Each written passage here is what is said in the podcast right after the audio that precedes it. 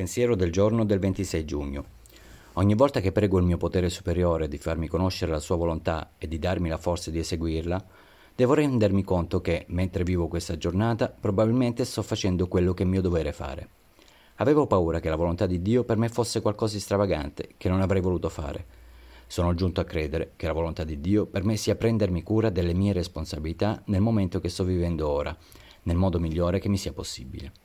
Meditazione del giorno. Se oggi prego per qualcosa di specifico, fa che mi renda conto che tu mi ascolti e mi rispondi. Oggi ricorderò, il potere superiore risponde sempre alle preghiere, a volte dice sì, a volte no, altre volte aspetta.